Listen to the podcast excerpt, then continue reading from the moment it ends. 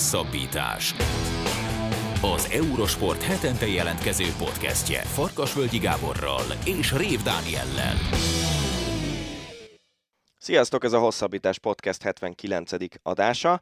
Két témával, két hosszú témával ezúttal, és az első részében a műsornak Marosi Gergővel, sportújságíró kollégánkkal beszéljük ki azt, hogy a magyar válogatott milyen esélyekkel rendelkezik az Európa-bajnoki selejtező csoportjában, ahol Szerbiával, Montenegróval, Bulgáriával és Litvániával kell majd megküzdenie, és az első két helyezett kijut a 2024-es németországi EB-re. Aztán a műsor második részében a jövő kedden rajtoló NBA szezont harangozzuk be Babos Péterrel, eurosportos kollégánkkal, szóba kerül az, hogy hol voltak a legnagyobb változások a holt szezonban, mik voltak a holt szezon legnagyobb sztoriai, és persze próbálunk jósolni arra vonatkozóan, hogy melyik csapat léphet előre, kik a bajnokság legnagyobb esélyesei a 2022-23-as szezonban. Aztán pedig jön az Ácsi rovat, azzal kezdjük az Ácsi rovatot, hogy Lőv Zsoltot tartják a Stuttgart megüresedett kispadjára a legnagyobb esélyesnek, legalábbis a német Sky Sport szerint. Beszélünk arról, hogy megrúgta a 700. gólját klubszínekben Cristiano Ronaldo, részletesen is kibeszéljük azt, hogy Draymond Green behúzott egy óriásit a csapattársának, Jordan Poole-nak a Golden State Warriors egyik edzésén, és beszámolunk arról a jó hírről, hogy Szikora Melinda lett a női kézilabda bajnokok ligája negyedik fordulójának a legjobbja, úgyhogy ezekkel a témákkal várunk benneteket. Jó szórakozást kívánunk az eheti podcasthez. Labdarúgás. Vágjunk is bele, labdarúgás, tehát Marosi Gergelyel. Szia! Geri, köszönjük szépen, hogy elfogadtad a meghívásunkat. Sziasztok! Hát szépen sorban Bulgária, Litvánia, Szerbia és Montenegro a soros ellenfeleink a 2024-es labdarúgó Európa-bajnokság selejtező sorozatában. Nekem az az érzésem, hogy megint így egy emberként kiáltott fel az ország, hogy hát innen tovább kell jutnunk, egyenes ágon, reszkes Európa, ott vagyunk az Európa-bajnokságon, de vajon tényleg ennyire egyszerű a helyzet? Ebből a csoportból valóban kötelező a továbbjutás, vagy azért ezt a képet lehet árnyalni? A közelmúlt eredményei alapján szerintem lehet azt mondani, hogy, hogy hát ha nem is kötelező, de teljes joggal várhatja el az ember, hogy a magyar válogatott mondjuk kinavigálja magát ebből a csoportból legalább a második helyen, és az első kettő közvetlen továbbjutást ért, tehát ez, ez azért reális cél. A magyar válogatott nyilván nagyon megharcolt azért, hogy ebbe a pozícióba kerüljön, tehát az most látszik szerintem igazán, így a húzás után, hogy mennyire számít az, hogy az első kalapból húzták a magyar csapatot, ki tudja mi, tényleg nem tudom, hogy mióta. Szerintem a 60-as években fordulhatott elő nagyjából ilyen, hogy, hogy már kalapoztak, és Magyarország az elsőbe került. Ez azért nyilvánvalóan jól megrostálja az ellenfeleket, mellé lehetett volna nyúlni, nem sikerült mellé nyúlni. Ez egy olyan csoport, amiből szerintem reális az, hogy a magyar válogatott az első két hely valamelyikét megszerezze, ugyanakkor olyan szempontból meg trükkös, hogy, hogy eddig azért azt nem láttuk. Eddig Márko Rossi válogatottja mindig úgy a, hát nem is a teljesen esélytelen, de a kisebb csapat pozíciójából vágott neki a különböző sorozatoknak, mindig volt nála esélyesebb, és ez lesz az első, amikor ő, a magyar válogatott lesz a favorit, szintén nem tudom, hogy mióta. Ez lesz az első olyan sorozat, és ezt majd meglátjuk, mert ehhez nyilvánvalóan igazodni fog az ellenfelek játéka, változtatnia kell a magyar csapatnak is a játékán, és hát azért viszonylag kellemetlen ellenfelek vannak, bár igazából olyan nagyon durván nem sikerült tényleg belehúzni. Tehát ezekből a válogatottakból én azt mondom, hogy mondjuk Szerbia inkább első kalapos kvalitású csapat, mint mi. Ezt mutatja az is, hogy kint volt a világbajnokságon. Nézzük meg, hogy milyen játékosaik vannak, tehát ott azért minimum Európa klasszis, de ha nem, néhány esetben mondjuk Milinkovic Savic valószínűleg világklasszis szintű játékos, sokkal erősebb klubokból ki tudnak minden további nélkül egy teljes keretet állítani olyan játékosokból, akik elitligában játszanak, abból a szorban az Vezdából, amelyik simán megverte a Ferencvárost az Európa Ligában, alig van játékos a keretben, nem hogy a kezdőben. Szóval ez azért úgy nagyjából mutatja is a szerb labdarúgás erejét, de hát azt nekünk pont nem nagyon kell szerintem bemutatni. A többi viszont Bulgária, Montenegro és Litvánia, én úgy gondolom, hogy kedvező. És hát azt hiszem, hogy a szerbek ellen se lennénk esélytelenek, hiszen ugye az egyel ezelőtti Nemzetek Ligája sorozatban ott játszottunk, és nem törölték föl velünk a padlót. Nem, hát ugye három mérkőzés játszottunk velük a közelmúltban, kettőt a Nemzetek Ligájában, egyet idén pedig felkészülésén, és hát mondjuk azt, hogy egy kis szerencsés győzelmet sikerült aratni. Az első a... Nemzetek Ligája mérkőzésen Szerbiában a második üton döntetlen lett, a szerbek pedig itt nyertek a legutóbbi felkészülésén. A két csapat, hát az lehet, hogy kicsit erős ez, hogy azt mondom, hogy hasonló, de, de a szerbek egy kicsit erősebbek szerintem, mint a magyar csapat, de nem nagy a szakadék, tehát ez nem olyan, mint amikor most mondjuk a Nemzetek Ligája elit kategóriájában szembe jöttek a tényleg irgalmatlan keretértékű ellenfelek. Szerbia azért ennél egy fél fokkal lejjebb van, hanem egy fokkal. Ahogy Montenegróval is játszottunk a közelmúltban, sőt Bulgáriával is. Montenegróban kikapott a magyar válogatott. Azt hiszem, hogy ez az egyetlen olyan meccs a Marco Rossi csapatának, amin vezetett, és utána kikapott. Pedig általában ez egy nagyon jó jel, ha a magyar csapat vezetés szerez és Bulgáriát meg ugye a legutóbbi EB pótselejtezőn sikerült 3-1-re tulajdonképpen simán megverni. Mennyiben lesz más az EB selejtező, mint mondjuk a Nemzetek Ligája versenysorozat volt? Gondolok itt arra, hogy azért sokan említették azt és felhozták azt a tényt, hogy azért miután a barátságos meccseket kvázi likvidálták a Nemzetek Ligája sorozattal, vannak olyan válogatottak, vannak olyan nemzetek, amelyek nem veszik annyira komolyan ezt a sorozatot, inkább csapatépítésre, vagy teljesen mindegy másra használják fel ezeket az összecsapásokat, viszont az igazán éles meccsek majd a VB, illetve EB selejtezők során várnak majd a válogatottakra. Szerinted lesz különbség? Van különbség a selejtezők között, illetve a sorozatok között? Minimális különbség az lehet, tehát olyan szempontból, hogy a Nemzetek Ligája egy ilyen jó egyensúlyt talált a már nem barátságos meccsek, és a nagyon nagy tétre menő meccsek között. Tehát nyilván egy kicsit azért talán könnyebb kísérletezni, meg ilyesmi, talán könnyebb szívvel, nem biztos, hogy beinjekciózzák és pályára küldik azt a játékost, aki mondjuk sérülések, sérülések küzdik, de pont azért, mert a kiemelést is befolyásolja, én azért úgy gondolom, hogy ezt a csapatok többsége komolyan veszi. Most nem hinném, hogy Angliában bárki boldog volt attól, hogy sikerült kiesni a második kalapba, és mondjuk most behoz, behúzták nekik az olaszokat, meg az ukránokat. És nyilván erre minden nagy csapat azért ügyel, a többiek pedig megpróbálnak fölfelé nyomakodni ezen a ranglistán, hiszen hogyha jobban szerepelnek, akkor jobb helyről húzzák őket, mint ahogy ez a magyar válogatottal megtörtént, és egész érdekes átrendeződések vannak, mint mondjuk például Szlovákia ötödik kalapos lett, azt hiszem, tehát elég, elég fura ez az egész. Nem, nem, nem gondolnám, hogy gigantikus különbség lenne. Valamivel jobban vérre megy, persze. Persze, főleg, hogy minden csapat érezni fogja az esélyt. Azért az, hogy ebben a csoportban nincs ilyen európai szinten kiemelkedő csapat, az azt jelenti, hogy ez teljesen nyitott csoport. Itt Montenegro pontosan ugyanúgy fogja gondolni, hogy innen akár tovább is lehet jutni, Elképzelhető még a bolgárok is, bár mondjuk a bolgár futball, hát nem is tudom, hogy mióta a létező legnagyobb krízisében van, és abszolút az árnyéka annak, ami a 90-es években volt. Ahogy a litvánokra is pont ugyanez igaz. Az ettől függetlenül nyilván ott is azt mondják, hogy hát ránéztünk a magyar válogatottra, nem tűnt annyira verhetetlennek. Mennyire fog szerinted a, amiatt, mert ez egy teljesen más stílusú versenysorozat lesz, és itt arra gondolok, hogy nem sztárcsapatok ellen fogunk játszani, hanem a mi régiónk, Kelet-Európa és a, a, azok a csapatok, amelyek, amelyek tényleg azt gondolhatják, hogy nekik ez egy ilyen történelmi esély ebből a csoportból tovább jutni.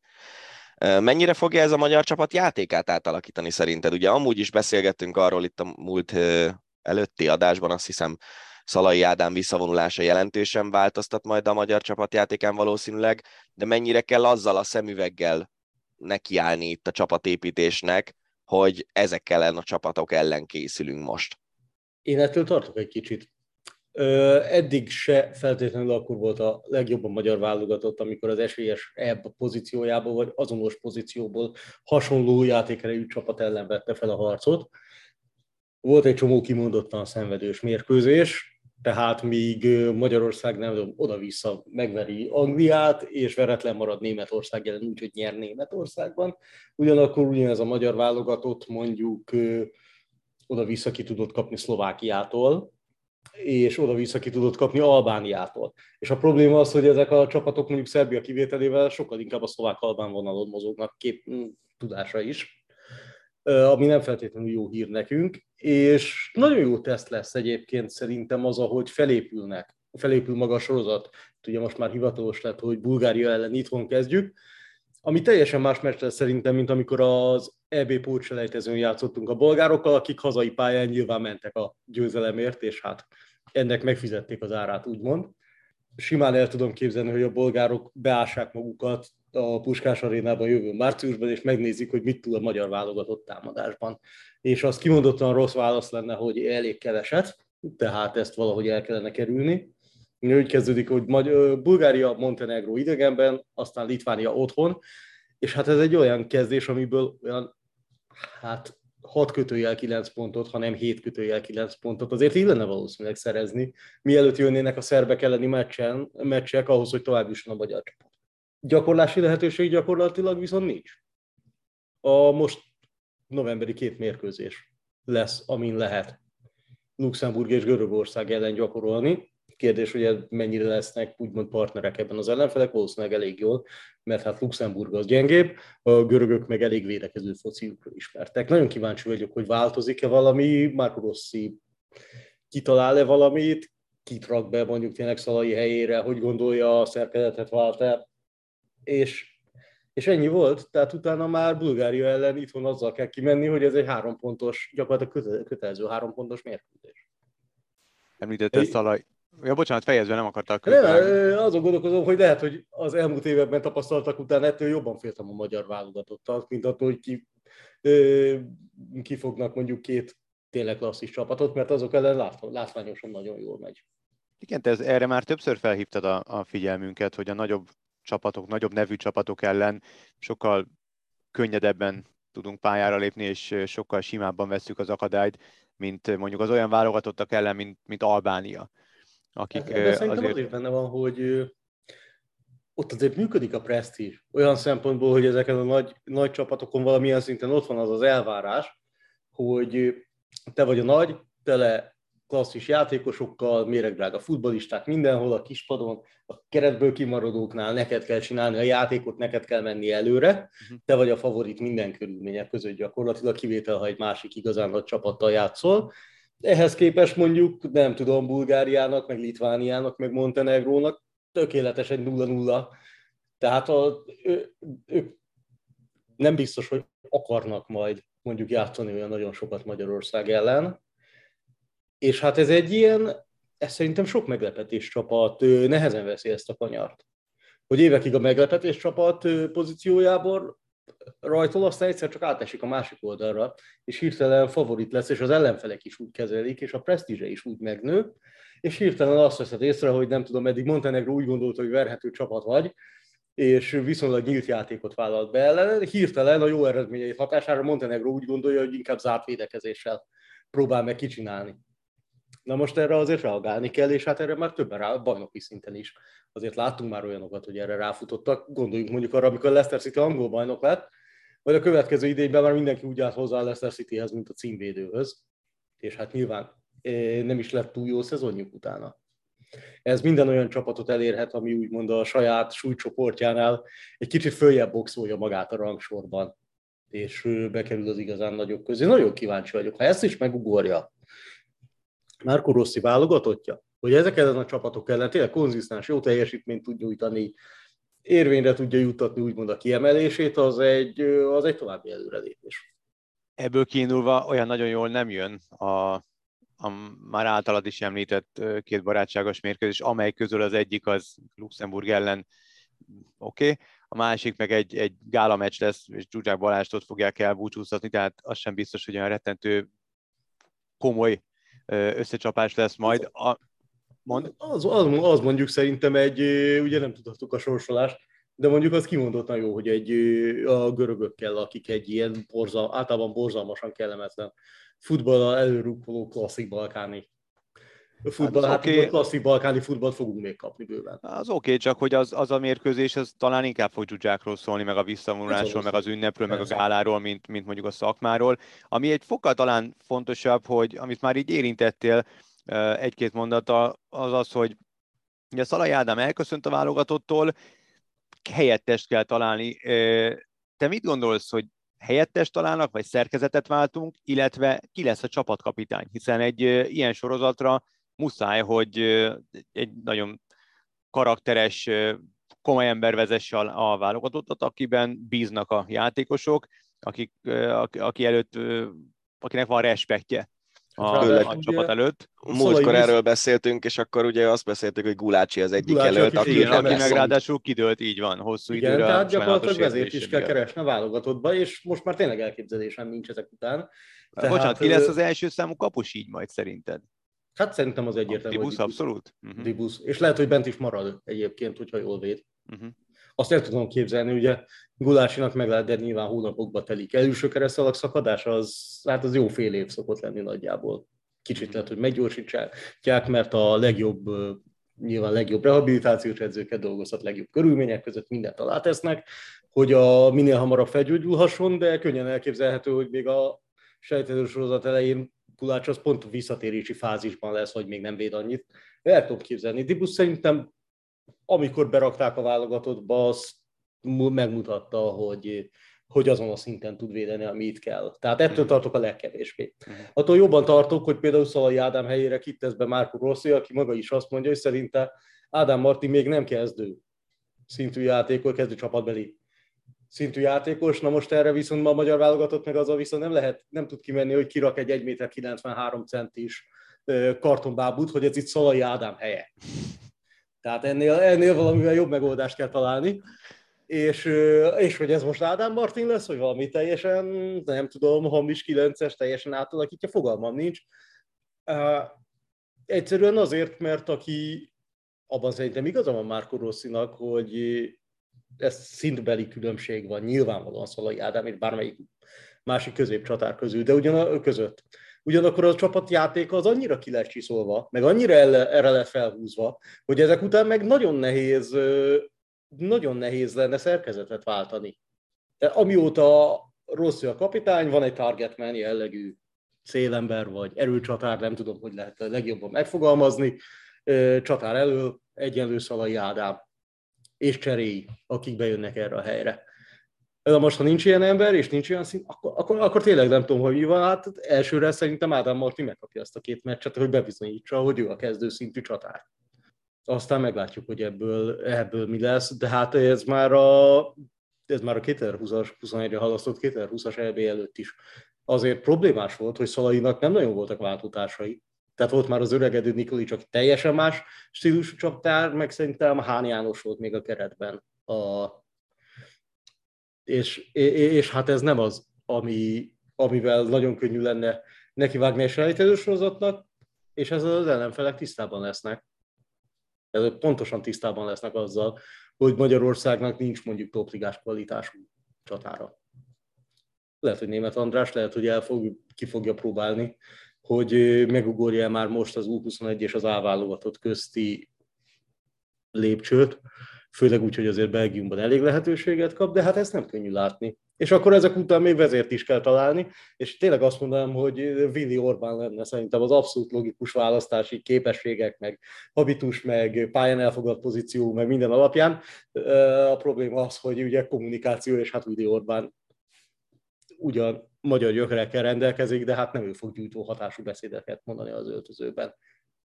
Ezek után aztán tényleg ott lyukadunk ki, mint legutóbb, hogy körülbelül marad Szoboszlai Dominik játéktudás alapján.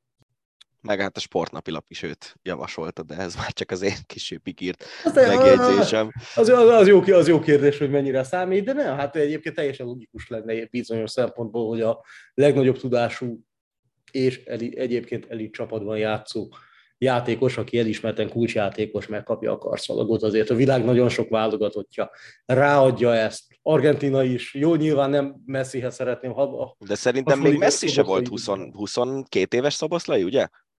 És meg Messi akkor még nem volt válogatott? Szerint, nem tudom, szerintem volt csapatkapitány nem volt Messi 21-2 évesen, abban egész de biztos vagyok.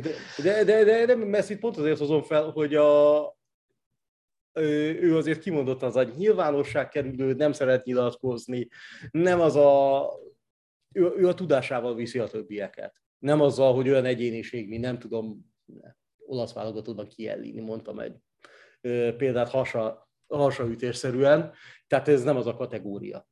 És mégis a tudása miatt rajta van. Szerintem ez egy ilyen szintén teljesen elfogadott út a világ, világfutballban, aztán meglátjuk. Föl kell nőni ahhoz a szalaghoz.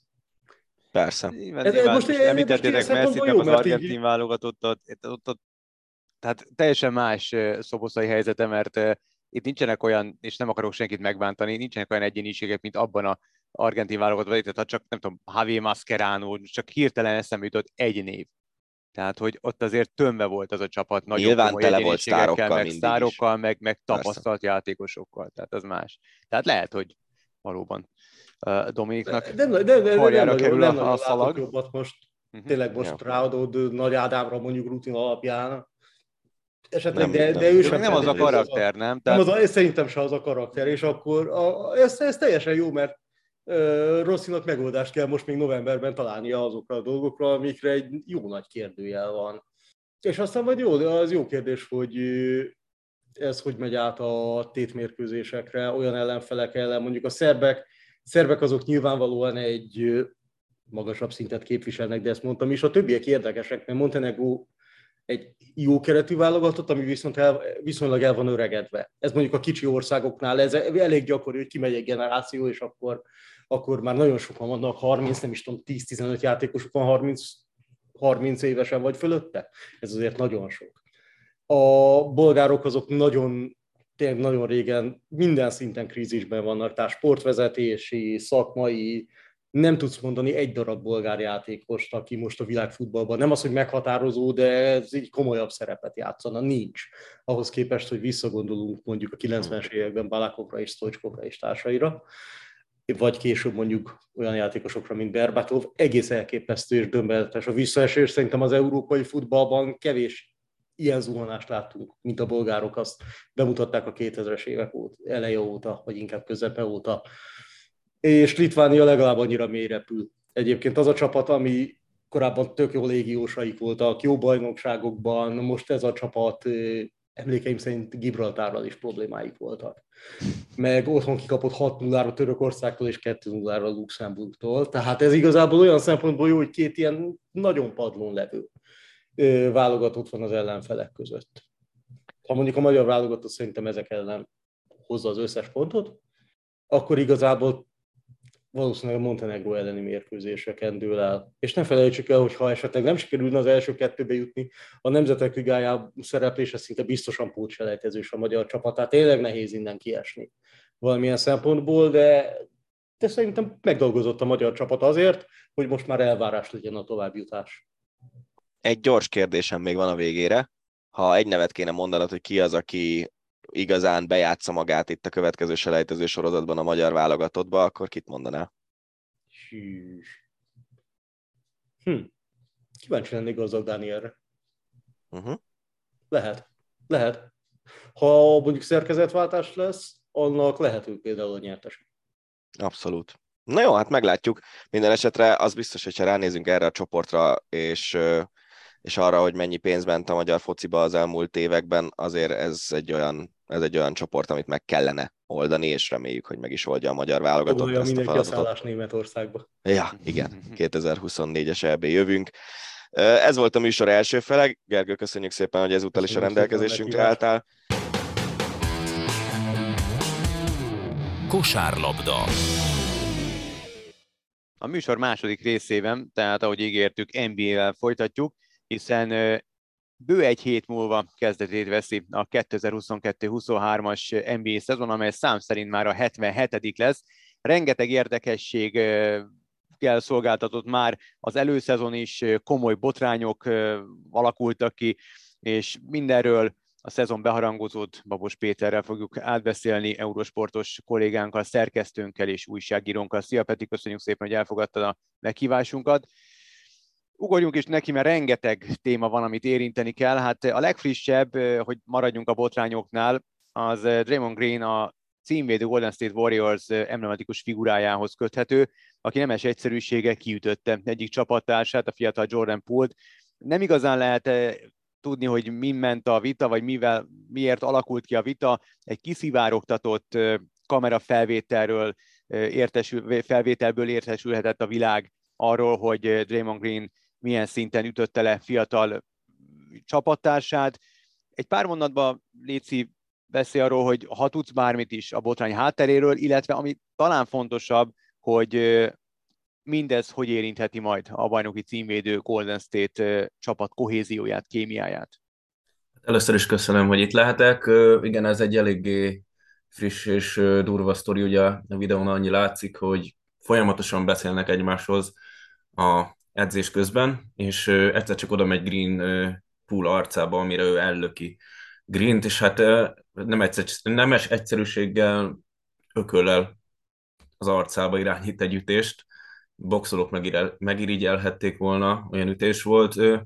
Nyilván az a durva, hogy ez kikerülhetett, és ez komoly belső vizsgálatokat fog hozni a Warriorsnál, mert azért az NBA-ből mindannyian tudunk olyan sztorikat, akár Jordanre gondolunk, ugye, aki Steve Kurt ütötte le, vagy ott volt a, a Mirotic Portis bunyó, és Kör is elmondta, hogy az elmúlt 30 évben, mióta ő az NBA-ben van, nagyjából 20 ilyet látott, de a videó még sose került ki, most pedig ugye a TMZ megszerezte nyilván több millió dollár ellenében egy belsőstől.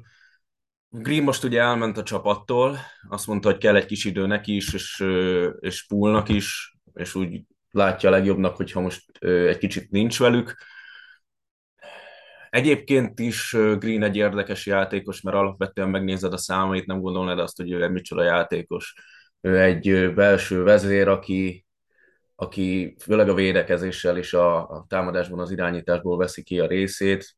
Nem tudom, hogy melyik az a csapat, aki őt átvenné, ha a Warriors úgy dönt, hogy szabaduljon meg, hiszen a fizetése is nagy azt mondta, hogy nem tudja, meddig lesz távol, le kell még majd ülnie Pullal és a vezetőséggel, aztán meglátjuk, hogy mi sül ki ebből, de esetre nyilván hatással van ez a Warriorsra, pont azért, mert hogy Green a, a csapat szószólója, és ő a, a, a vezére legalábbis szájjal.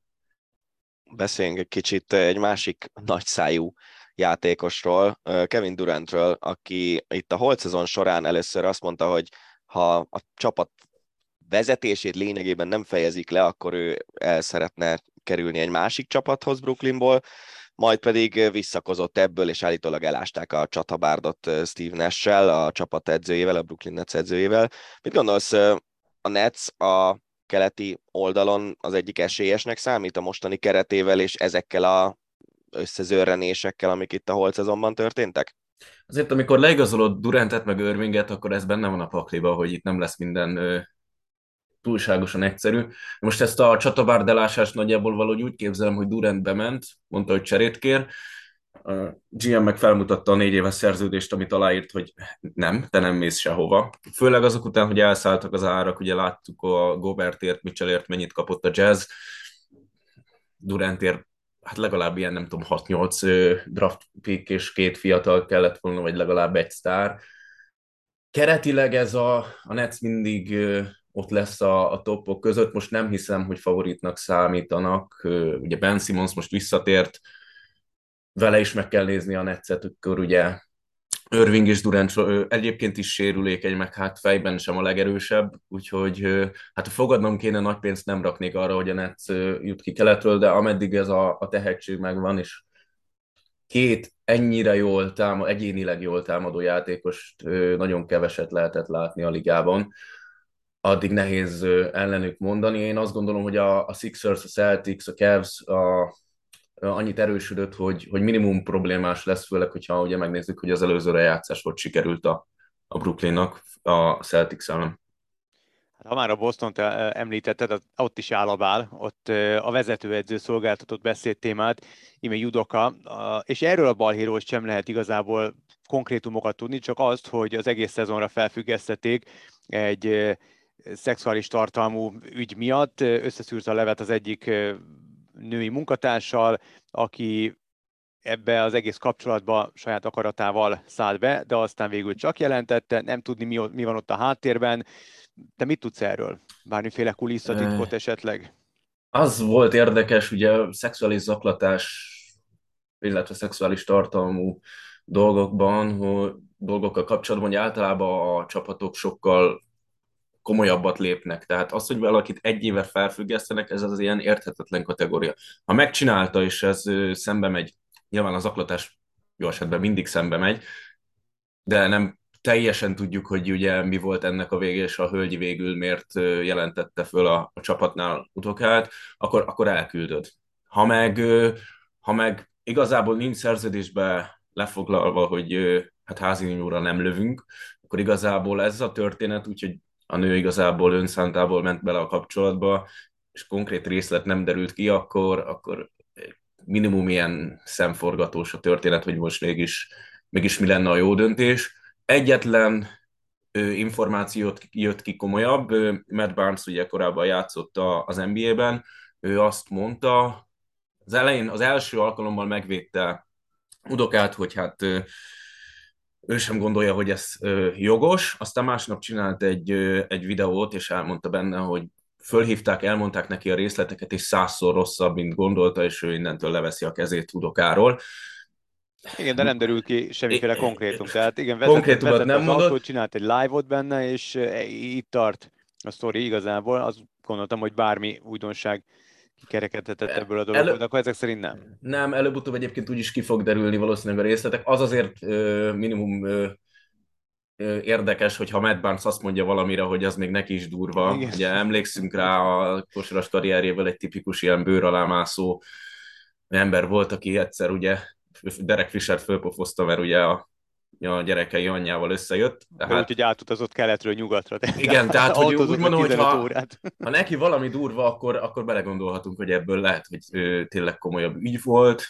Nem tudom, eh, ahogy, mint látjuk, hogy a Warriorsnál kijött, ekkora, ekkora elérésnél, meg ekkora ligában már nem tudsz dolgokat eltitkolni az örökké valóságig. Azt gondolom, hogy Udoka ezzel elvágta magát az NBA-ben, mint edző, ami nyilván emberileg, hogyha igazak a vádak, és tényleg olyat csinált, akkor jogos. Minden esetre szomorú, mert ugye első évében döntőbe vezette a Celtics-et, és ö, úgy tűnt, hogy hosszú évekig ez egy gyümölcsöző kapcsolat lehet.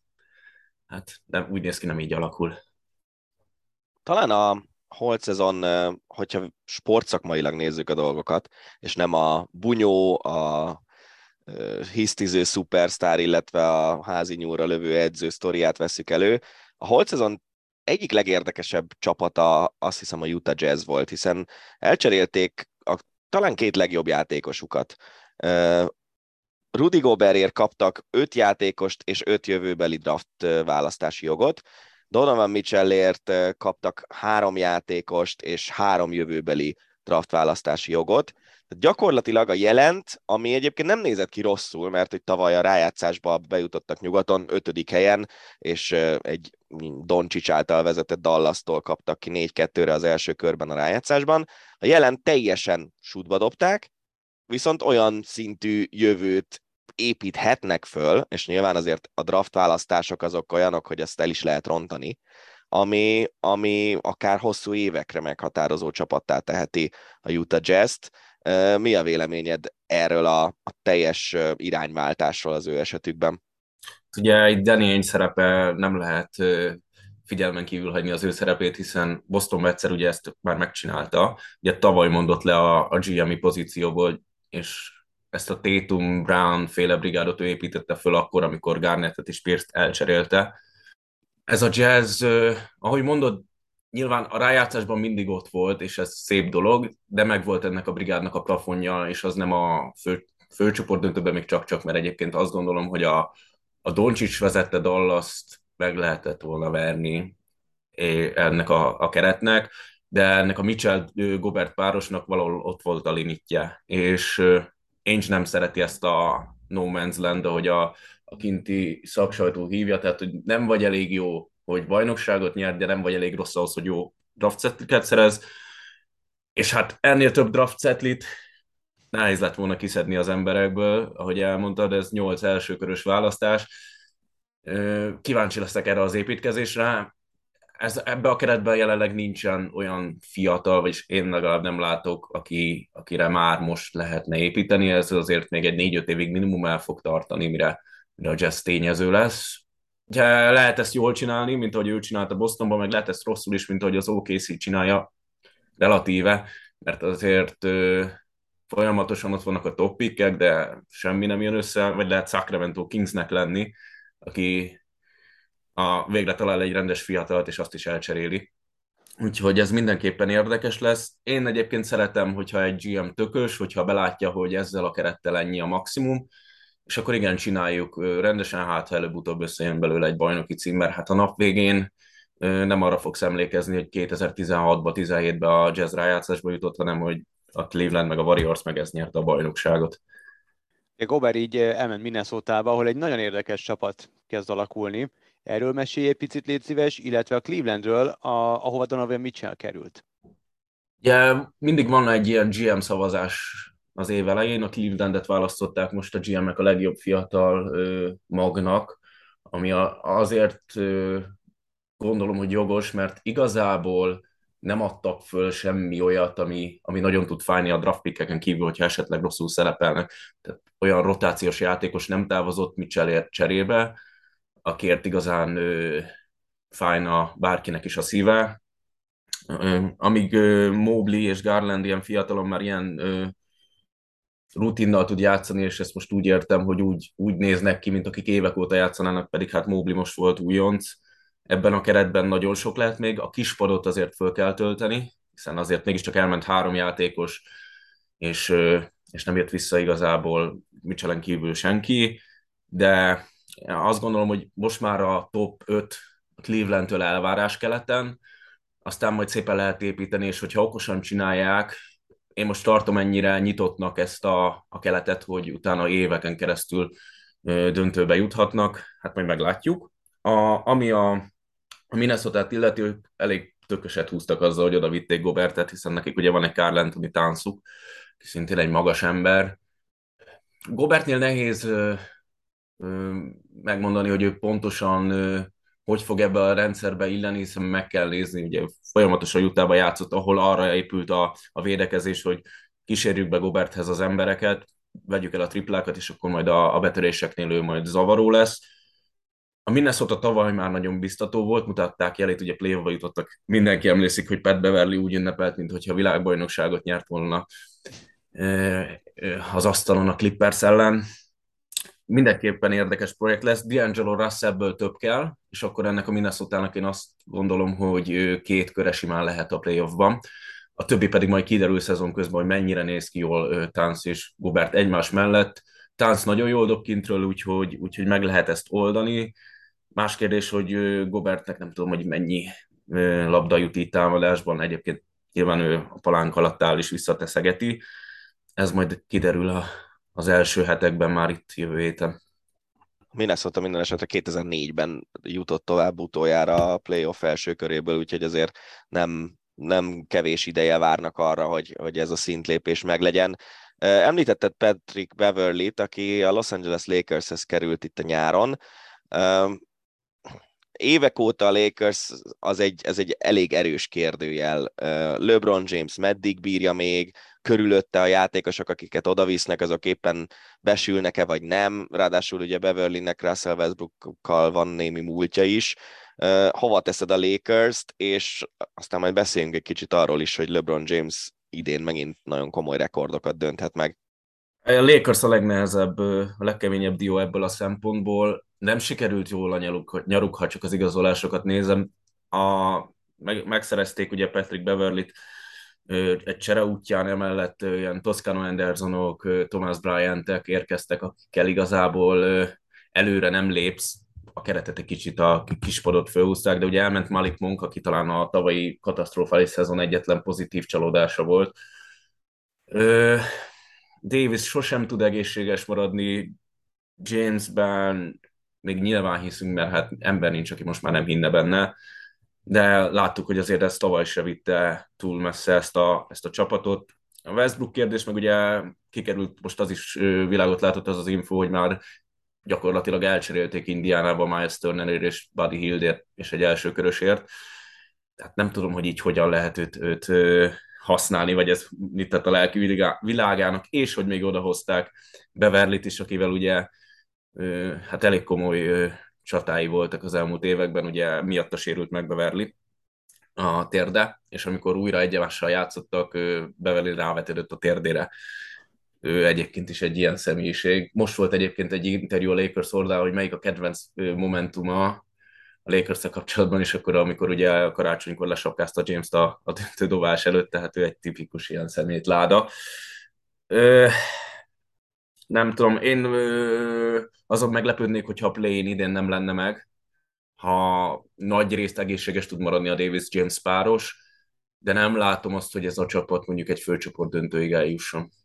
Érkezett még Dennis Schröder is, aki egyszer már elment nagy pénz érdekében, reményében, aztán most visszatért kvázi fillérekért, de nem is az ő személye a fontos, hanem az, amit Dani is említett egy fél mondattal, hogy LeBron James egy korszakos rekordot adhat át a múltnak az idény. Hát ugye a, a, a play, a, az gála utára prognosztizálják körülbelül ilyen március-április környékére, amikor megdöntheti Karim Abdul-Jabbar rekordját, és ő lehet, tehát LeBron James lehet az NBA történetének legtöbb pontját szerző játékosa. A, ha egészséges marad, és azért eddig 19 éven át kibírta sérülések, komolyabb sérülések nélkül, tehát valószínűsíthető, hogy egészséges, mert akkor ez a rekord megdől. Ezért vagy másért, de úgy tűnik, hogy összeugrott a, a két sztár, tehát a, a múlt nagy királya, Karim Abdul-Jabbar, illetve a jelenkor talán legnagyobb LeBron is. Mi, mi ennek a sztorinak a háttere? Igazából Karim Abdul-Jabbarról köztudott az, hogy nem szeret nagyon haverkodni. Tehát ő egy tipikus ilyen besavanyodott vén ember állítólag néha láttuk, ugye a filmszerepeket azért vállalgatott, mert hát a pénz az mégis jól jön, de, de alapvetően nem az a bratizós típus, ugye nem egy Magic, Magic Johnson, hogyha már hasonlítani kell valakihez. Nyilván az NBA-ben azért szokásos ez a múltbeli nagyok féltékenyek az újakra, és ez a rekord igazából, hogy mondtad, az a kérdés, hogy mikor dől meg nem az a kérdés, hogy megdől-e, ugye ez az NBA alapszakasz pontrekordja, és hogyha ha 70 meccset játszik LeBron, akkor ez valószínűleg azért meg lesz neki még mindig. Ö, igazából ebbe ennyi van szerintem. James is nagyon lazán kezelte ezt a sztorit, mondta, hogy ő nem beszél Karimmal, ami hát nyilvánvalóan érthető. Szerintem, szerintem azért ez fáj neki, mert ez egy meg, megdönthetetlennek hit rekord volt azért nagyon sokáig, és ő pont egy Lakers játékos, és pont LeBron meg fogja ezt dönteni, nyilván majd szépen meghívják a meccsre, ott föláll tapsol, és úgy csinál, mintha minden rendben lenne. Nem hiszem, hogy ebből különösebben ezek után balhé lesz, mert a, ugye Gábor, te pontosan tudod Skip Baylessről, hogy ő is folyamatosan beleáll LeBronba, és te többet reagálsz rá, mint, mint LeBron, tehát ő ebből a szempontból egy visszafogottabb srác. Micsoda kulisszatitkokat árulsz el, nem már? Hát, aki Twitteren követ téged, az pontosan tudja, hogy havi egy Skip lesz, mit gondol, tweet az jön. Jamesnek ezt eddig sikerült kivédeni, és azt gondolom, hogy ezt a szituációt is korrektul fogja kezelni, ad egy pacsit, aztán elteszi a labdát, és ebből nem lesz semmi komoly. És egyébként szerinted számít ez? Mármint LeBron James öröksége szempontjából számít az, hogy ő lesz valószínűleg az a játékos, aki a legtöbb pontot szerezte az NBA történetében, vagy másodikként is körülbelül ugyanaz az öröksége? Lét az, aki, aki Jordan tartja elsőnek, az nem fogja ezt különösebben érdekelni, vagy ez a rekord különösebben érdekelni. James sokkal, sokkal több szezont játszott az NBA-ben, mint, mint Jordan és annak ellenére, hogy ő nem elsősorban egy pontszerzőnek vallja magát, nyilván aki 27 pontot átlagol 20 éven keresztül, az el fog ide jutni. Az én értékrendemben nem emeli ezt őt följebb, de, de nyilvánvalóan, tehát, hogy valaki az első játékos lett, aki az NBA történetében 30 ezer pontot dobott, 10 ezer lepattanót szedett és 10 ezer gólpaszt adott, a sokoldalúságáról és a, a teljesítményéről elmond mindent, azt gondolom, hogy kell, kalapot kell emelni, a, a többi, ez a rangsorolás is olyan, hogy sose lesz objektív, a hatból hat az mindenki, valakinek mindig több, mint az, hogy valaki X meg Y rekordot megdöntött. Úgyhogy igazából úgy látom, hogy én legalábbis úgy látom, hogy ez változtatni nem fog, csak egy nagyon szép achievement lesz neki. Igen, de hogyha majd szögre akasztja szépen a cipőjét, akkor elmondhatja magára, hogy ő szerezte a legtöbb pontot, illetve valószínűleg a top 5-ben lesz gólpasszok tekintetében is all time.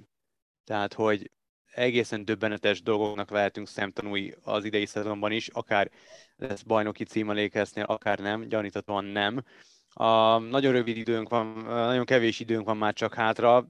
Kit tartasz a legnagyobb esélyesnek a, az idei szezonban a bajnoki címre? Keletről, nyugatról mondjál mondjuk egy csapatot, akik, akik eséllyel ö, látsz, hogy bejutnak majd a főcsoport döntőbe, ki lesz a bajnok, illetve kitől várod a legnagyobb égést? Szép. Uh, azt gondolom, hogy keletről a Filinek most és a Milwaukee-nak van a legnagyobb esélye a bostoni traumák miatt. Nyugaton is kettőt tudok mondani, ugye Kovály visszatér két, majdnem két év után, a Clippers, ha egészséges lesz, akkor mindenkire veszélyes lesz. A Warriors nem lehet leírni, nem tudjuk, mi lesz még a balhéból, és a, a Denverben is lehet potenciál. Nekem most a bajnokot kéne tippelnem, akkor azt mondanám, hogy címvédés lesz, mert, mert nem érzem úgy, hogy a, a Clippers egészséges tud maradni, mert sose volt az. A legnagyobb égés azt gondolom, hogy a, a, mindenképpen a Lakersben van idén is, de ha el, eltekintünk ettől, akkor mondjuk kelete látom azt, hogy a Chicago nagyon vissza fog esni. Hát ugye Lonzoból lenyilatkozta, hogy ő már nem tud, nem tud úgy visszatérni a sérüléséből, hogy úgy érzi, hogy a térdét nem tudja már kinyújtani úgy, úgyhogy ott lesznek szerintem gondok. Érdekes. Nagyon szépen köszönjük, Peti, hogy ezúttal is a rendelkezésünkre álltál. Természetesen majd szembesíteni fogunk itt a különböző kijelentésekkel, úgyhogy visszatérünk még NBA-vel jelentkezünk a későbbiekben. Ácsi. A hét legérdekesebb hírei. Következik az Ácsi rovat, összegyűjtöttük az elmúlt hét legfrissebb, vagy legérdekesebb számunkra, legérdekesebb híreit, és ezekből szemezgetünk. Egy nagyon friss hír, amikor ezt a podcastet, vagy az Ácsit vesszük, akkor KED van, október 11-e, és a Sky Sports Day Twitter fiókja azt írja, hogy Lőv Zsolt a legesélyesebb a Stuttgart kispadjára. A FB Stuttgart menesztette vezetőedzőjét a legutóbbi fordulóban elszenvedett verességet követően, és a korábban a PSG-nél, illetve a Chelsea-nél is asszisztensi feladatokat betöltő Thomas Tuchel irányítása alatt asszisztensi feladatokat betöltő Lőv Zsoltot hírbe hozták legfőbb esélyesként ezzel a kispaddal. Igazából, hogyha belegondolsz, mondjuk csapatvezetői szempontból egy jó választás lehet, valószínűleg viszonylag olcsó megoldás, valószínűleg elég jó tapasztalattal, és Németországban amúgy is szokás az, hogy nagyon fiatal szakembereket megbíznak. Nagelsmann is 30 körül volt, amikor Bundesliga edző lett. Uh-huh. A kézi Bundesligában volt olyan edző, aki 26 évesen már vezetőedző volt egy élcsapatnál.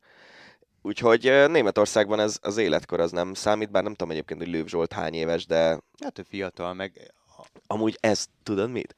Ez, ez egy nagyon jó mondat, hogy Lőv Zsolt fiatal, mindjárt megnézem, hogy hány éves, de tuti, hogy ilyen 45 körül van. Nem? Az fiatal. Hát, Én 44 vagyok, úgyhogy fiatal. Jó, oké, okay, aha, aha, igen, Nagelsmann 30-ához képest mennyire fiatal az a Lőv Zsolt. Uh, 79-es, úgyhogy Na tessék. te korosztályod. Na mindegy, én csak azt mondom, hogy, hogy Magyarországon nagyon más, más besorolás alá esnek emberek bizonyos szerepkörökben, mint máshol. Uh-huh. Tehát nálunk például kinevezték az 50 éves Pásztor Istvánt a Fradi Kézir csapat edzőjévé, és fiatal edzőként definiálták. Pedig hát azért... Nem, de volt már neki vezetőedzői titulusa? Nem, vagy de az, az edző nem attól lesz fiatal azért vagy idős, világos, hogy, csak lehet, hogy, hogy mennyi tapasztalata van. Abszolút. Tehát, hogy ha valaki tizen éven keresztül, vagy nem tudom hány éven keresztül szakértőként dolgozik, és egyébként utánpótlás edzőként is szép sikereket ér el, az nyugodtan megkaphat egy első osztályú csapatot, de ha ez 50 éves korában történik, akkor ő nem lesz egy fiatal edző. Ha 35 évesen kap, akkor igen.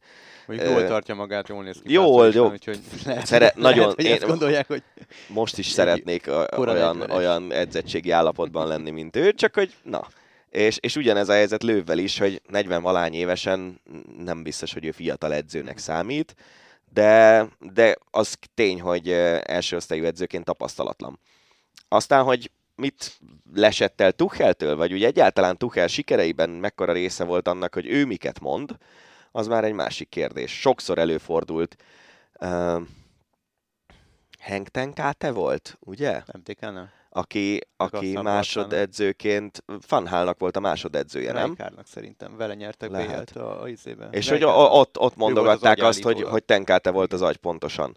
És, és lővvel kapcsolatban is lehetett ilyet hallani, hogy, hogy Tuchel sikereiben nagy szerepe van, meglátjuk. Jó, Én tök jó lenne. meg én nekem nagyon tetszik ez a szemlélet, és amit nem értek, hogy Magyarországon miért, miért nem a, mennek a dolgok így, miért, miért, miért annyira távoli ez a fajta szemlélet, hogy miért adunk lehetőséget mondjuk külföldi edzőknek, mondjuk Mihály Boris, semmi olyan vele, nem is ismerem, de amit művel, az, az semmi.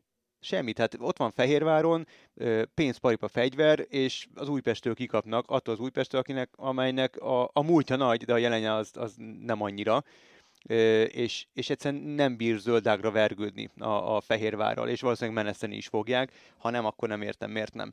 A, Igen. nem értem, hogy miért nem kap feladatot, miközben hangoztatjuk és büszkék vagyunk. A Lőv Zsolt Magyarországon lehet, hogy kapna, csak őt nem érdekli a magyar piac. Vagy Husztiéknak miért nem adtak több lehetőséget, több időt, miért kellett rögtön meneszteni őket. Vagy ott van például Szabics Imre, aki Fehérváron volt, és aki helyére érkezett. A Mihály Boris. Miért nem kapnak időt? Fiatal, tapasztalatlan edzők, akik először próbálnak, próbálják ki magukat a legmagasabb szinten. Nem értem, hogy magyar fiatal edzők, akikbe pénzt fektettek, akiknek megvan a tudásuk, akik elképesztő tapasztalatokat szereztek a játékos pályafutásuk során, miért nem kapnak időt, miért nem kamatoztathatják azt a fajta tudást itthon, na, nem, biztos, hogy elnézést a vulgáris kifejezés, ki nem szarja le, hogyha most ötödik a Debrecen, vagy nyolcadik, vagy második. Legalább. Van egy fejlődési szakasza, így is megkapják azt a pénzt a De amúgy- NB1-ben. Van egy fejlődési szakasza ennek a szakembernek, és, és De érted, látod azt, hogy akarnak, mit tud, mit tud bizonyítani? de látod azt, hogy akarnak, tehát hogy mondjuk azok a játékosok, akik az elmúlt tíz évben, teszem azt, jó, jó külföldi karrier után visszavonultak. Gerazoli 21-es szövetségi edző. Juhász Roland, nem tudom mit csinál, sportigazgató, talán. Sportigazgató. Ö, De ő azt is mondta, hogy például neki az fekszik jobban, neki nem feküdt az, de például... De nem nincsenek olyan Moros nagyon sokan, a- oda akarom kihozni mondta, az hogy egészet. Huszti kifejezetten jó dolgokat csinál, csak nem Mhm. adtak neki időt. Hogy ő egy kifejezetten tehetséges edzőnek tartja a, a Husztit. És ugyanez igaz állítólag Szabicsra, hogy nagyon jó dolgokat csinált Fehérváron. Lehet, de, de mondom, tehát, hogy nagyon kevés is, azt, azt akarom mondani, Mhm. hogy nagyon kevés is az az edző, aki, aki mondjuk úgy jött vissza Magyarországra, hogy x éven keresztül külföldön játszott, és aztán elkezdett beletanulni az edzősködésbe. Tehát szerintem ez a fő probléma, hogy, hogy egyáltalán nincs nagyon sok név, akikből válogathatsz, illetve mondjuk egy Lőv Zsolt szintű ember meg valószínűleg nem jön haza az NB1-be edzősködni. Igen, de, de szerintem meg tudod, van ez a, ez a garnitúra, egy kvázi, és tudom, hogy, hogy Lőv meg Szabics nem volt benne az EB csapatban, de vannak ezek az EB hősök, és, és ők, ők kifejezetten, nekem legalábbis úgy tűnik, hogy ambiciózus szakemberek, és ők, ők keresik a lehetőséget, ők szeretnének edzők lenni. Ott van Fehér Csaba, szintén nem EB hős, de róla is ö, azért ő egy nagyon komoly pályafutás futott be külföldön, Hollandiában. Róla is ö, azt mondják, hogy egy nagyon felkészült szakember. Neki is megvan a, a, a, a pro licensze, én úgy tudom. Tehát, hogy, hogy ezt nem értem, hogy miért kell nekünk nevesincs külföldi szakembereket idehozni az NB1-be, mihe, ö, miközben ott vannak ezek a tehetséges magyar szakemberek, állítólag tehetséges magyar szakemberek, én nem tudom, nyilván nem értek hozzá, csak azt mondom, amit hallok, akkor miért nem kaphatnak ők feladatot, miért nem kaphatnak, kaphatnak ők lehetőséget. Szóval én nagyon drukkolok Löv Zsoltnak, remélem nagyon jó lenne, hogy hát ez óriási dolog lenne, ha összejönne ez a kispad. Tehát ez a magyar labdarúgás egyik legnagyobb sikere lenne. Persze. De Szerintem. a magyar labdarúgásé? Hát nem tudom, hogy magyar labdarúgás is, de minden esetre Hát ugye- legalábbis öregbíteni valamilyen szinten a Persze, hírünket. de, de hogy Dárdai mellett a, a legmagasabb Mm. szintű magyar edzői feladat lenne az elmúlt években, Ja, az igen, egyértelmű. Igen, igen. Cristiano Ronaldo. Hát nincsen Ácsi Ronaldo nélkül, de most szerintem azért bőven van ok arra, hogy beszéljünk Cristiano Ronaldoról. A Manchester United legutóbbi bajnokián győztes gólt szerzett, amely amúgy pályafutása 700. bajnoki találata is volt egyben. Ez a rekorder, senki sem szerzett klubszinten ennyi gólt, mint Ronaldo, és nem sokára az első osztályú gólok tekintetében is egy nagyon komoly mérföldkőhöz érhet el, mert hogy közel azt hiszem kettővel van lemaradva az 500-as álomhatáról. Tól, um, állandó nemezise.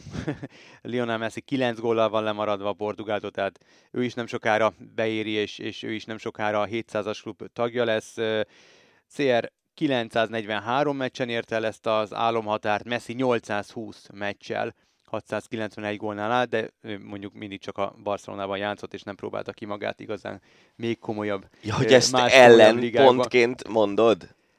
Én, én, nekem abszolút, hát nem ellenpont, de, de szerintem az egy nagyon komoly dolog, hogyha valaki elmegy és játszik az európai klubfutball öt legmagasabb szintjén. És amikor másról van szó, akkor meg azt mondod, hogy jaj, hát a klubhűség az mennyire nem, szimpatikus. Nem, nem, nem. De, nem, ugye most nyilván azok a, persze szimpatikus egy Francesco Tottinak a klubhűsége, vagy egy nem tudom, Manuel Neuernek, vagy most tök mindegy. Manuel Neuer, a... aki nem Bayern nevelés. Hát nem Bayern nevelés, de érted. Hát jó, csak a részét. Messi 12 jó, éves korától kezdve játszott a Barcelonában, és akkor ment el, amikor a csapat anyagi helyzete nem, annyira rossz nem, volt, hogy nem el kellett mennie. Nem elemez ki, hanem inkább a másik oldalról egy plusz ö, dologként, hogy nyilván leborulok Messi teljesítmény előtt, ezen nem nincs vita, ebben nincs vita.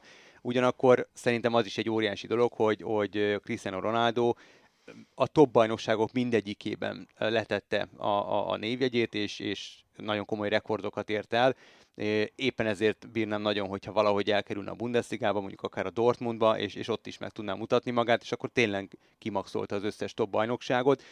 Nyilván nagyon nehéz itt, itt külön, nem is kell szerintem, vagy én nem is akarok emiatt különbséget tenni. Hát a számok a megteszik a különbséget. Így van, tehát a számok nem hazudnak, ez szerintem igazából preferencia, hogy most kinek kiáll közelebb a szívéhez, Ronaldo vagy Messi. Számomra az egy plusz dolog, hogy valaki ennyire ö, komoly teljesítményt tudott ö, ö, nyújtani a legkomolyabb bajnokságokban. Jó. Um, szerintem egyébként valószínűleg Messi, a, amikor Mohamed Salah a legjobb ö, szezonjait futotta, uh-huh a, a, az Messinek úgy a közepes szezonjai ért el szerintem az a szint. Tehát nagyjából be tudjuk lőni azt, hogy mire lehetett volna képes Messi a Premier League-ben, hogyha megnézzük azt, hogy Szála legjobb évei azok milyenek voltak. Szerintem Messinek Hát, de ez ilyen évei volna. tudja, hogy Persze, hogy feltételezés, csak lehet, nagyjából egy hasonló... a második meccsén. Figyelj, te is láttad azokat a meccseket, amikor messi a spanyol bajnokságban különös tekintettel mondjuk a ja, ja, ja. szimpatikus uh, baszk hentesekre megpróbálták agyorugni, és hülyét csinált belőlük. Ja, táncolt köztük persze. Na mindegy, szóval nyilván ezt nem lehet így összehasonlítani, csak azt mondom, hogy, hogy azért kicsit a, kicsit Ronaldo felé húz a szíved, nem tudom őszintén szóval, hogy miért. És hogyha, hogyha Ronaldo lett volna az, aki az egész pályafutását egy ö, csapatban tölti, és, és a klubhűség mint a példánya, akkor az előtt borultál volna le úgy, hogy hát Én mekkora dolog. Messi, ö, ne, abszolút igazad van, nekem, nekem Ronaldo valamiért közelebb áll a szívemhez, mint, mint, mint Messi. A, Biztos azért meg ki van pattintva. Nem, nem feltétlenül. A, nem, ez abszolút másodrendű. Nem tudom, nagyon sokat gondolkodom ezen én is, hogy, hogy miközben látom Messi zsenialitását, és tényleg egészen döbbenetes, hogy mikre volt képes pályafutása csúcsán, ugye ugyanakkor mire volt képes Ronaldo is pályafutása csúcsán. Nem tudom, valamiért az a fajta játék, az a fajta hozzáállás, az a fajta, nem tudom, Ronaldóság az közelebb áll hozzám, mint, mint, mint Messinek bármilyen, bármi, ami Messivel kapcsolatos de ettől függetlenül abszolút, el, nyilván el, abszolút elismer. Hát aki nem ismeri el messi az, az idióta. Tehát az, az, az, nem is tudom, hogy mit néz akkor, vagy hol él. Úgyhogy, hát egy nem annyira örömteli hír. Enok Vepu, a Brighton középpályása, 24 évesen kénytelen befejezni a pályafutását, ez is egy relatíve friss hír. Hazautazott egy válogatott mérkőzésre, és egy orvosi vizsgálat során örökletes szívbetegséget állapítottak meg nála. Ez nyilván egy, szörnyű hát, tragédia. A tragédia az lett volna, hogyha ha, ha nehogy Isten meghalt, tehát azért szerencse, hogy észrevették, és, és folytathatja a, ha nem is a pályafutását, de teljes értékű életet élhet. Viszont ami nekem nagyon tetszett, hogy nagyon éretten jelentette be a visszavonulását a közösségi oldalán. A kvázi nem egy tragédiaként élte meg ezt az egészet, hanem azt mondta, hogy nyilván egyszer egy álom volt számára, hogy profi futbalista lehetett és a Premier League-ben játszhatott, de egyszer minden álom véget ér, és valami, minden rossz valaminek újnak a kezdete is lehet akár. Ez, ez nagyon szimpatikus ez a fajta pozitív hozzáállás számomra, illetve az is, hogy a klubja Brighton minden támogatást megad neki. Gondolom, ha felgyógyul és és, és, és abszolút egészséges lesz, akkor, akkor akár egy állást is kaphat majd a klubnál.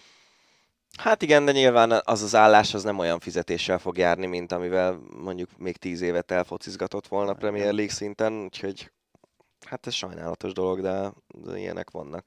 Igazából azt tök érdekes szerintem, hogy ugye amikor egy csapat leigazol egy játékost, akkor borzasztó szigorú orvosi vizsgálatokon mennek át, és hogy átmennek, és aztán kiderül, hogy, hogy mégis van valami baj. Ö, hát hány ilyen szívleállásos sztorit hallottunk az elmúlt 15-20 évben is akár, és, és ez, ez nagyon furcsa nekem. Mert ott tényleg komoly vizsgálatok vannak. Igen. Hiszen egy, egy klub az nagyon súlyos pénzeket fektet be ezekbe a játékosokba. Így van. A labdarúgó világbajnoksággal folytatjuk. Nem utazhatnak el november 20-án kezdődő Katari VB-re azok a brit szurkolók, akiket valamilyen okból, stadionokból kitiltottak odahaza Nagy-Britanniában. Jelenleg 1308 ilyen szurkoló van, és nekik az a dolguk, hogy egy bizonyos időpontban, egy meghatározott, előre meghatározott időpontban be kell szolgáltatniuk a, az útlevelüket, és nem hagyhatják le az országot. Én ezt őszintén szóval nagyon nem értem. Mármint az intézkedést magát, azt teljesen, de hogy ennek az a gyakorlati lebonyolítása, hogy elveszik az útlevelüket egy hónapra, azt nem. Mi van, hogyha ő nem Katarba akar utazni, hanem ja. meglátogatni a rokonait Franciaországban?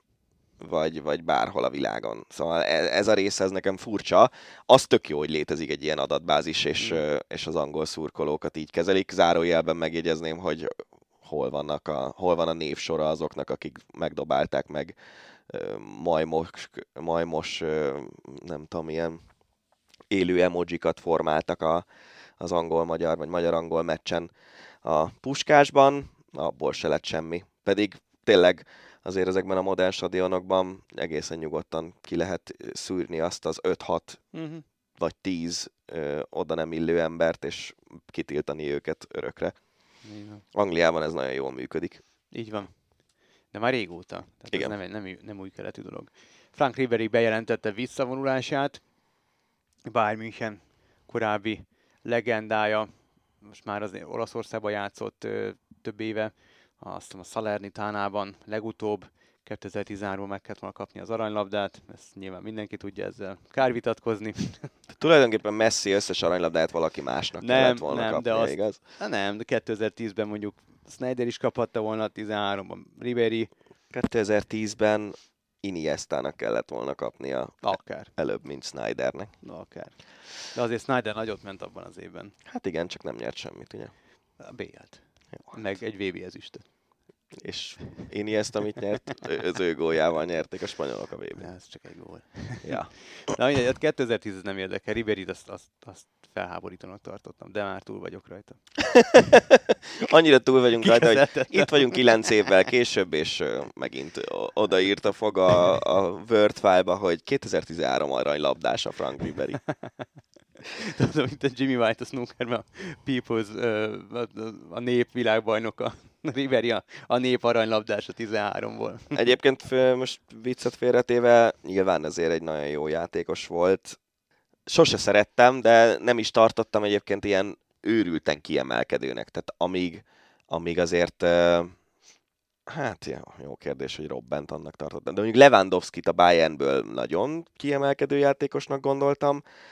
Riberit valahogy sose éreztem annak, de persze ez az én személyes véleményem vagy emlékképem róla. Hát én nem tudom, hogy először megláttam Marseille-ben, akkor teljesen odáig voltam érte, és amikor meghallottam, hogy a Bayern megszerzi és bejelent, bejelentkezett érte és megszerezte, akkor tényleg így öt lépéssel a föld felett jártam, és mindig attól tartottam az első nem tudom hány évében, hogy el fogják vinni. És egy csomószor volt is, hogy a Real Madrid, Barca, egy csomó, nyilván mindenki bejelentkezett érte.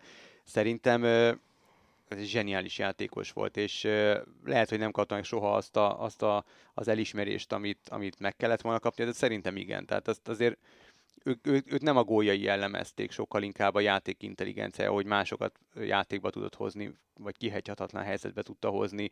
Robbennel elképesztő párost alkottak, és nyilván az ügyeletes Bayern csatárok rengeteget köszönhettek neki a, Persze. a tömtőket gólpasszal. Maradunk a Bundesligánál, a Hertha BSC az nagyon komoly mélyrepülésben van. Újabb elképesztő hír a Berliniekkel kapcsolatban. A résztulajdonosról kiderült, hogy kémkedett a korábbi elnök ellen, a 14 éven át a Hertát vezető Werner Gegenbauerről akart kompromitáló adatokat gyűjteni, és egy izraeli céget bízott meg ezzel. A, ezt a Financial Times hozta nyilvánosságra. Hát...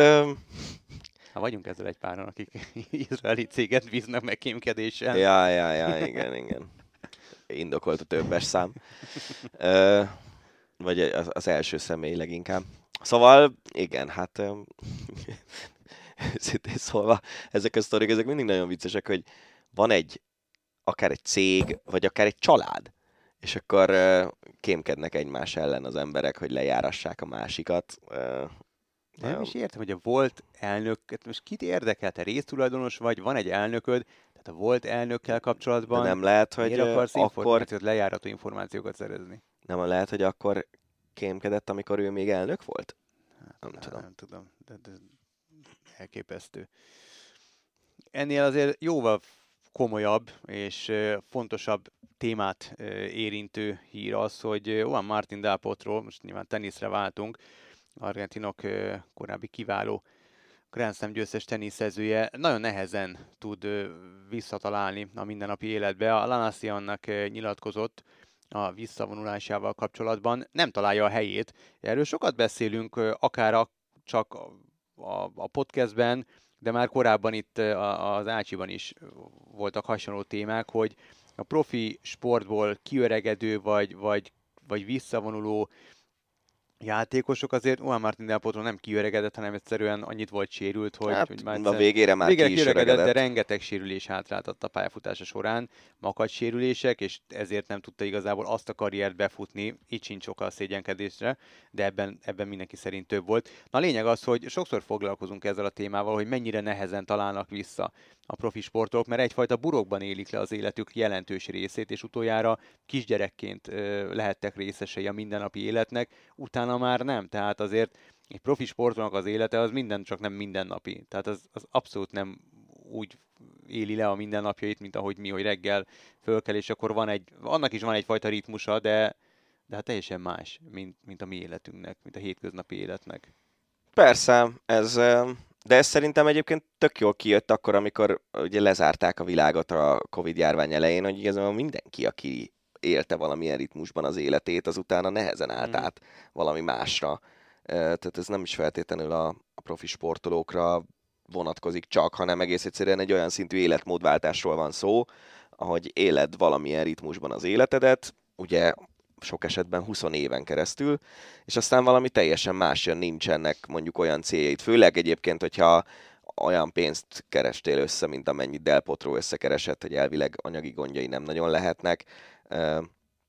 Onnantól kezdve még az sincs, hogy kell találnod egy munkát, vagy ilyesmi, hanem akár ilyen céltalanul lebeghetsz a, a semmi közepén évekig. És, és ezzel nehéz megbirkózni, ez, ez mindenkinek nagyon más, hogy, hogy ő hogyan kezeli. És nem véletlen az, hogy egyrészt egy csomó sportoló van, aki bőven évekkel tovább sportol, mint ahogy azt e, e, igazából kéne. Az utolsó években már nagyon visszaeső teljesítményekkel.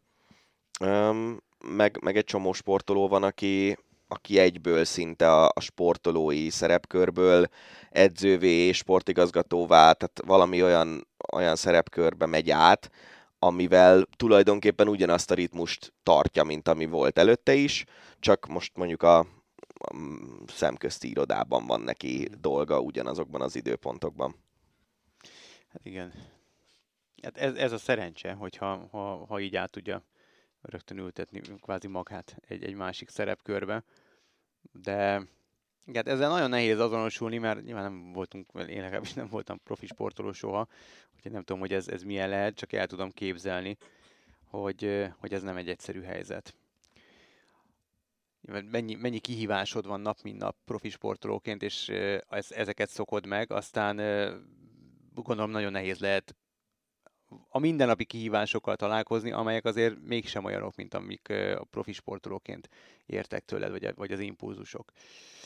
Hát akinek van, még, még, még, még rengeteg van a profi pályafutásából, és nap mint nap találkozhat ilyenfajta impulzusokkal, meg kihívásokkal, az Max Verstappen, aki pályafutása során imáron másodszorra is világbajnoki címet szerzett. Borzasztóan lefutott volt az idei Forma 1-es világbajnokság is, annak ellenére, hogy az eleje az izgalmasnak tűnt, 46 pontos hátránya volt Verstappennek a ferrari szemben, de aztán a Red Bull beleerősített, a Ferrari bohóckodott, és így igazából lefutott távált a, a Forma 1 idénye. Súlytalan volt a Mercedes, de ez nyilván nem volna semmit Max, Max Verstappen is a Red Bull teljesítményéből. Cson nélkül húzták be a másodikat, és hát kíváncsi vagyok, hogy, hogy jövőre mi lesz, hogy elkezdődik egy, a Merci éra után egy Red Bull éra, és a Red Bull lesz érinthetetlen, mint ahogy a Merci volt érinthetetlen. Hát könnyen elképzelhető, mert itt ugye volt egy mennyi, kilenc versenyes győzelmi sorozat a Verstappennek, ha jól emlékszem, ami azért nagyon durva.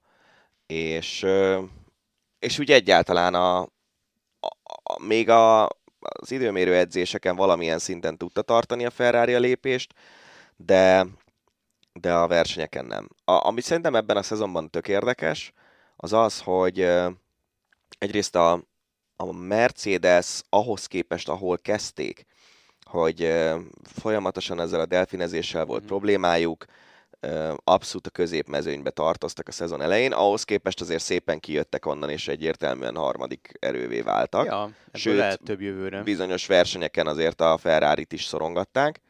A Ferrari-nak ahhoz, hogy világbajnok legyen, ahhoz szerintem nagyon sokat előre kell lépni abban, hogy, hogy ne bénázzanak. Tehát le kell vetkőzni az olasz részét Német, a csapatnak. Igen, de viccen kívül, mert, mert tényleg itt nem fér bele az, hogy, hogy elcseszel egy, egy, majdnem idekérést mondtam, egy kerékcserét, el, el szúrják a stratégiát, mint rossz gumikra teszik a versenyzőt, rosszkor hozzák ki, ilyenek.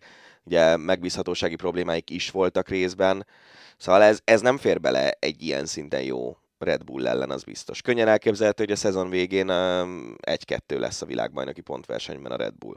Igen. Mert ugye Perez szintjén van nagyjából Lökler. A, a középmezőnyben meg, ami nekem nagyon érdekes, az az, hogy most úgy tűnik, hogy így a szezon végére az Alpin lett a negyedik legjobb csapat, és Fernando Alonso ennek ellenére elmegy az Aston Martinhoz, és jövőre szerintem Gasly-val, akit én egy nagyon tehetséges rácnak gondolok, hogyha össze tud érni az autóval. Jövőre a Gasly ö, Okon páros, és főleg Gasly az Alpinnal szerintem ott lesz mondjuk a legjobb ötben a végén. Hát igen, csak mindig az van, hogy vagy sokszor előfordulhat az, hogy ez most egy tök jó év, mondjuk pont az Alpinnak, aztán stagnál, és jövőre nem lesz ebből semmi. Igen, de ugye most, most lenne, nincsenek olyan fejlesztések, nem fognak nagyon sokat változni az autók, és szerintem az, hogy idén szezonon belül ki milyen irányt ír le, az jól mutatja azt, hogy mit várhatunk jövőre. Remélem, hogy ez az ív ez megmarad, mert akkor tényleg egy, egy izgalmas szezon lehet majd a következő. Mert ez tök jól indult. Tehát nekem, én nagyon éltem az elejét, amikor igen, a Ferrari igen, ment, a Red Bull ment utánuk. Oké, a csalódás volt számomra a Mercedes, én nagyon, nagyon bírtam volna, hogyha ha egy ilyen hármas versengés alakul ki, de már a kettővel is jó voltam.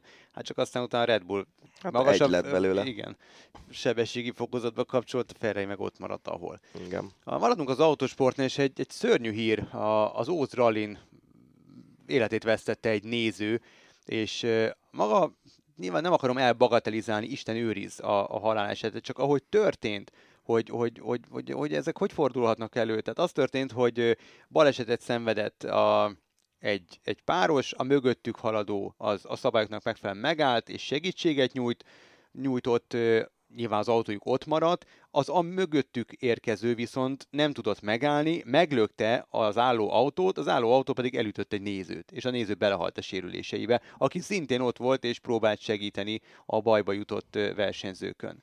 Hát, hát itt ugye ezt, szerintem, ami tanulságot le lehet vonni, egyrészt ez nyilván egy óriási PEC sorozat végeredménye a haláleset, másrészt viszont ugye nem véletlen az, hogy a rally versenyeken szigorúan ki van jelölve az, hogy a nézők hol lehetnek, és ő Hát teljesen jó volt. szándékból ment, próbált segíteni, de ő nem ott volt. Tehát szerintem ez az a tanulság, amit ebből a hírből érdemes levonni, hogy hiába érzed azt, hogy neked segítened kell, ráadásul ugye személyi sérülés nélküli Igen. ö, baleset volt az első, tehát még, még nem is volt feltétlenül indokolt ez. A legfontosabb az, hogy nem szabad elhagyni a biztonságos zónákat, mert különben ez történhet. Nagyon tényleg szörnyű hír, de, de e- e- ezt a tanulságot tudjuk továbbvinni belőle. A műsor fő részében érintettük már egy mondat erejéig, csak ott nem volt idő leragadni ennél a témánál, mert hogy annyi mindent meg kellett beszélni az NBA-vel kapcsolatban. Szóval Draymond Green, Jordan Poole egyoldalú verekedése igazából, amit, amit feljegyeztem, mert engem nem hagy nyugodni, és, és olyan fura, hogy, hogy számomra egy picit érthetetlenek a, a reakciók többsége.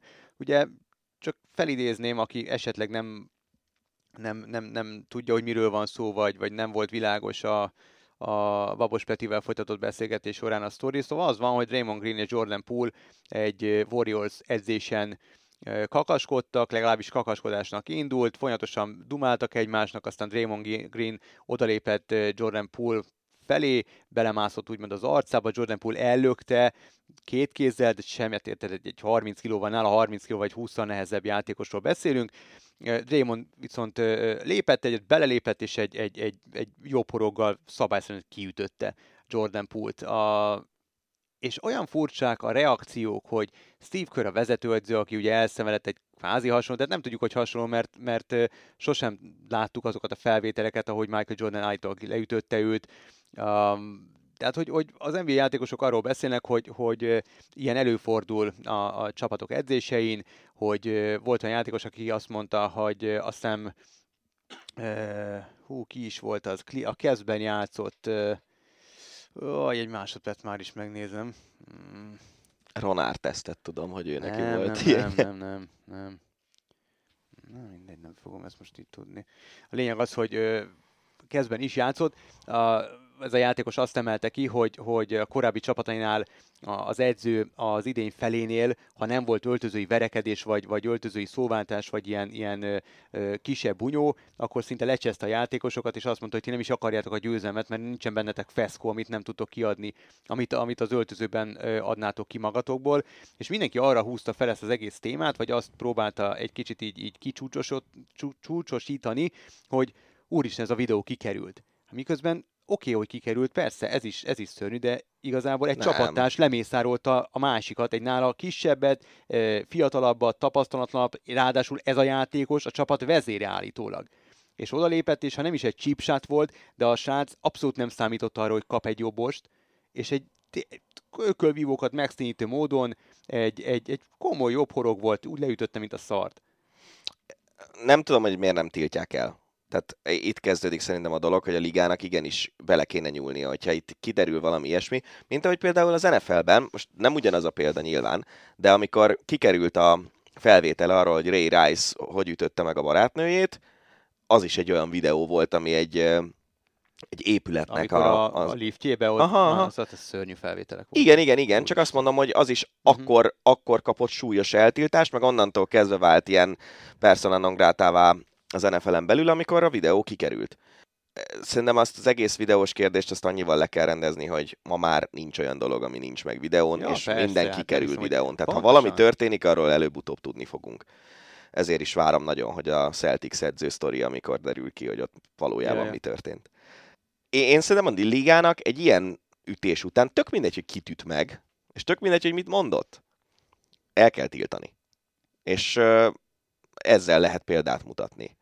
Egyébként arra is kíváncsi lennék, hogy mit mondott Jordan Poole, amivel ennyire földühítette. Gondolom elhangzott a beach. Hát tök mindegy, hogy most... Állítólag erre ugranak, de hát könyörgöm. Tehát, hogy nincs... De mi van, hogyha nem is őt szítta, hanem mit tudom én, any- Az anyja, nincs olyan, a hogy az apu a K anyádat, hanem az, van, hogy motherfucker, vagy nem tudom. De Tehát, nem, hogy- de lehet érted? azt mondani, hogy izé, fú, milyen jó, keféltem a hugoddal tegnap, nem tudom. Tehát, hogy Ah. emlékszel a Ja, Materazzi Zidán Ja, esetre? Ott is Igen. állítólag az volt, hogy Materazzi valami olyat szólt Igen. be Zidánnak, hogy a a testvére, vagy a nem tudom micsoda. Na mindegy, szóval le- lehet, lehet, kíváncsi vagyok, hogy mit mondott, tök mindegy igazából, mit mondott, szerintem ez nem fér bele, és szerintem itt a ligának kéne eltiltani. Nem, mert szerintem is, tehát hogy, hogy azért megfordultunk egy pár öltözőben a, a gyerekkorunk vagy fiatalkorunk során, amikor sportoltunk, a, nem tudom, edzőtáborban nálam az én, én, én karrieremben úgymond voltak bunyók, de, de egyrészt gyerekek voltunk, másrészt ezek felnőttek már, ezek a játékosok.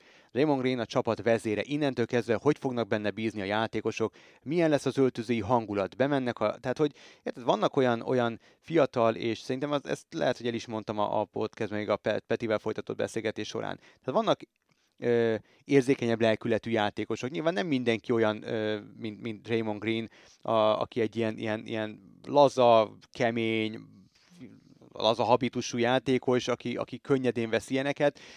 Szerintem ez borzasztóan bomlaszthatja a, a csapat kohézióját, Ugyanakkor- címvédőről van szó. E, e, mondok egy olyan, is, várjál, bocsánat, mondok egy olyan forgatókönyvet, amiben pont az ellenkezője, hogyha Jordan Poole valami olyat mondott, amivel a csapat kohéziót bomlasztotta, és arra húzott be neki valamit Draymond Green a többiek Hát, szemében, ja, akár még lehet. ö, a Nem vezér szerepét meg még is nem- erősíthette. Igen, igen, lehet, de állítólag nem ez volt. De Jordan Poole még nem szólalt, meg Draymond Green megszólalt, és reggel pont egy podcastet hallgattam, és azt mondta, hogy 15-ször is, vagy még többször is megnézte a felvételeket, és elképett, nem is onnan belülről nem tűnt ez ekkorának, mikor látta a felvételeket, akkor elhűlt, hogy te jó Isten, mit tett, hogy, hogy ez, ez tényleg nagyon komoly. A, Nyilván ő is azt mondta, hogy ezek a felvételek nem kerülhettek volna ki, amit nem értek, hát kit érdekel? Tehát nem az a lényeg, hogy kikerült, hanem az, hogy mit, mit tettél szerintem legalábbis, és, és eltávolodott most a csapattól, a időt hagy, ahogy mondta, hogy gyógyuljanak a sebek szó szerint, meg átvitt értelemben is. Hát nagyon kíváncsi vagyok. És pont Steve Kerr, aki egy, egy, egy nagyon humánus ö, személy, aki, aki az erőszak mindenféle formáját ö, abszolút elutasítja, nagyon kíváncsi vagyok, hogy neki mi lesz a reakciója uh, ezzel az ügyel kapcsolatban. És akkor még maradunk a- az NBA-nél. Las Vegasban szeretne csapat tulajdonos lenni LeBron James, uh, a Suns-szal játszott a Lakers uh, Las Vegasban, és ezt követően nyilatkozott James, hogy nagyon szeretne csapat tulajdonos lenni, és hogyha egy mód van, akkor itt Las Vegasban, mert hogy itt vannak a világ legjobb szurkolói, de ennek a kijelentésnek biztos marhára örültek Los Angelesben vagy Clevelandben, uh, illetve hát ugye ő ő már most csapat tulajdonos, hiszen a Fenway ö, cégben részesedése van, a Liverpoolban azt hiszem két-három százaléknyi tulajdonrészt birtokol, és ha jól tudom, akkor a Boston Red Soxban is Mhm. miután az is a Fenway Sportshoz tartozik. Az NBA-ben Michael Jordanen kívül nincsen afroamerikai tulajdonos, Hát nagyon kíváncsi vagyok, hogy összejön ez neki. Ugye mindig, amikor arról beszélnek, hogy bővítik majd az NBA-t, akkor Seattle-be akarják visszavinni a Sonicsot, illetve ugye az, ugye az elköltözött Oklahomába an, annó, illetve Las Vegasban szeretnék, hogyha kiteljesedne a portfólió és NBA csapat is lenne. Csak ö, Látjuk. ugye most 30 csapat van, mondjuk a 32 az jól működne. Ja, igen. Úgyhogy, de hát ott valakit át kéne. Mindegy, szóval igen, a 32 fős liga az jól működik, és ugye az NHL is most 32-vé bővült, eh, és ott is egy Vegasi franchise, ráadásul egész sikeresen kezdte el a pályafutását. Ja, hát az biztos, hogy Vegas, ott pénz van. Igen. És LeBron is szereti a pénzt, azt tudjuk. Igen. Egy bringa hír, betettem, aztán majd megmondod, hogy érdemes volt vagy sem. Igazából nem azért, mert Tadej Pogácsár megnyert a lombardiai, lombardiai körversenyt, hanem azért, mert eh, Walter Attila a rosszul lét miatt feladni kényszerült a versenyt, és igazából ez, engem ez fogott meg, ez a része, hogy mi történt ott.